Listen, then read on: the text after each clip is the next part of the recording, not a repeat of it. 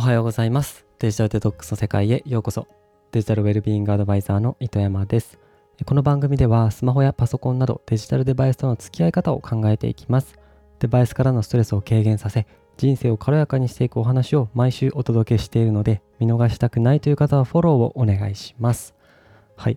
先日ですね、あの、ザ・イノベーターというウェブメディアにですね、インタビュー記事があの掲載されたので、気になる方ぜひ見ていただければなと思っております。えっと、その URL はですね、この、えー、ポッドキャストのこの、えー、説明欄の方に載せておきます。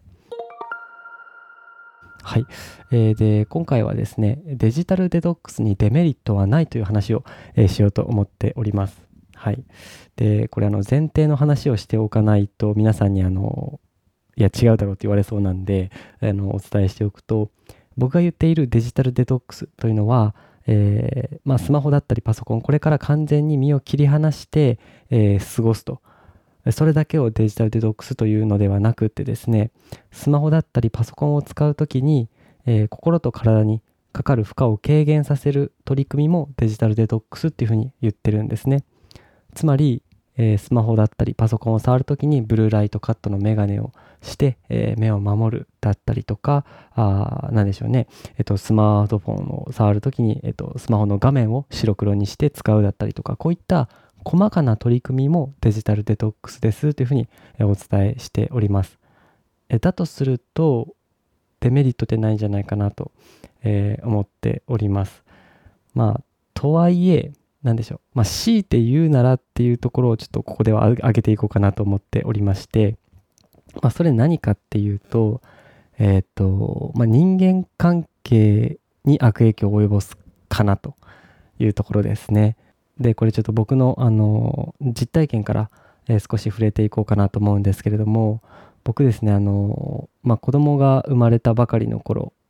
えっ、ー、と、妻とですね、一緒に、えー、スマホのアプリにですね、子供がいつ何をしたのか、まあ、何時におしっこしたとか何時に、えー、まあ、おっぱい飲んだとか、えー、何時に寝たとかそういったのを記録としてつけていってたんですね。でそういった中で僕があのデジタルデトックスをするっていうので、まあ、夜21時以降はスマホを触らないとかいろいろとやってたわけですよ。でそういった中で、まあ、息子があの例えばおむつを変えたっていうのであの本来だったらアプリに記録をしていくべきところを、まあ、そういうふうに決めていたんですよね。夫婦で。あの記録していくべきところを僕スマホを触りたくなかったからつけるのをサボってたんですよ。でそうすると、まあ、妻からいやいや、まあ、それ子供のことなんだからちゃんとやってよみたいなデジタルデトックスとかやってないでっていうふうに怒られちゃったんですね。うん。まあ、こういった形でしっかりと自分の周りの人たちに対して自分がなぜデジタルデトックスをやっているのかで具体的にどういったことに取り組んでいるのかっていうのをしっかりと共有しておかないと、まあ、そういった形で、えー、問題が起きてくるなというふうに感じています。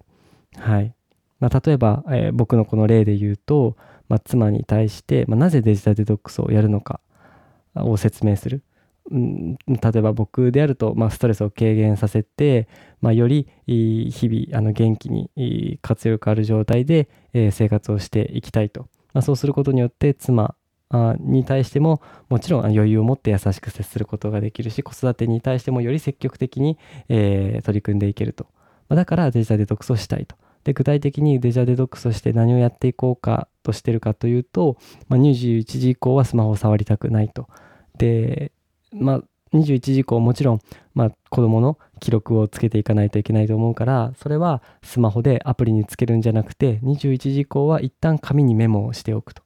で翌日の朝にちゃんとその紙にメモしたものを、スマホのアプリに記録しておくからねって、まあ、だからちょっとデジタルデトックスっていうのを取り組んでるけど、あの、協力してねと理解してねと、まあ、こういうふうに事前に伝えておけば、まあ、僕の場合妻から怒られることはなかった揉めることはなかったと思うんですね、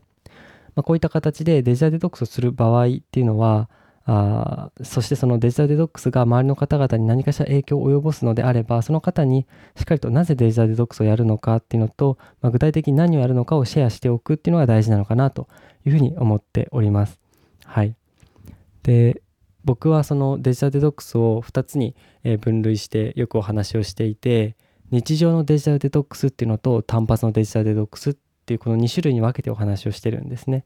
で日常のデジタルデトックスっていうのはあの日々、えー、取り組める習慣化できるような細かなことですね。ブルーライトカットのメガネをしてパソコンを触るとか、まあ、こういったことを日常のデジタルデトックスというふうに言っていて、えー、単発のデジタルデトックスっていうのは例えば、えー、今日は丸1日スマホとパソコンを置いて、えまあ、森にキャンプしに行こうとか、まあ、こういった形でまあ、長い時間ですねスマホとパソコンから、えー、距離を置いて心身のストレスを軽減させる取り組みをこう日常のあ単発のデジタルデトックスというふうに言っていますと。でこの特に単発のデジタルデトックスですねもう数時間以上、まあ、1日2日あスマホだったりこういったデジタルデバイスから距離を置く場合は特に周りの方々に説明をしておく必要あるのかなと思います。はい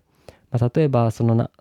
自分があスマホとパソコンから離れて、外出してたりとかキャンプに行ってたりとかする時に大事な連絡があるかもしれないじゃないですか。だそういった場合はしっかりと家族にこの期間はデジタルデトックスをするから連絡が取れなくなると。でもしあのどうしても連絡をしないといけないようなことがあったら僕はこのキャンプ場に泊まってるからこのキャンプ場の、えー、この何でしょう事務所管理してるこの事務所に連絡をしてくれとか、なんかそういった形で、あのー、コミュニケーションを周りと取っておくことはものすごく大事なことなので、皆さんもやるときはですね、ぜひこちら、あのー、やっていってもらいたいなと思っております。はい。ということで今回はのデジタルデトックスのデメリットについて、まあ基本的にはないと思ってるんですけど、強いてあげるならっていうので、えー、しっかりと周りとコミュニケーションを取っておかないと人間関係に悪影響を及ぼしますよという話を、え、してみました。はい。でデジタルデトックスですね。本当に気軽に取り組める活動ですので、え皆さんのストレスを軽減させるそして軽やかな人生を送っていくためにも取り組んでいただきたいなと思っております。はい、えー、この番組ではあなたからの質問や感想などお便りをお待ちしております。番組詳細欄にあるお便りフォームからお寄せください。Twitter もやっておりますので感想はハッシュタグデジタルデトックスの世界をつけてツイートしてもらえると目を通せるので嬉しいです。ユーデミーに期間限定で無料のデジタルデトックス講座も出しているので気になる方は覗いてみてください。各種リンクはこの下の説明欄に記載しています。それでは今日はこの辺でまた来週会いましょう。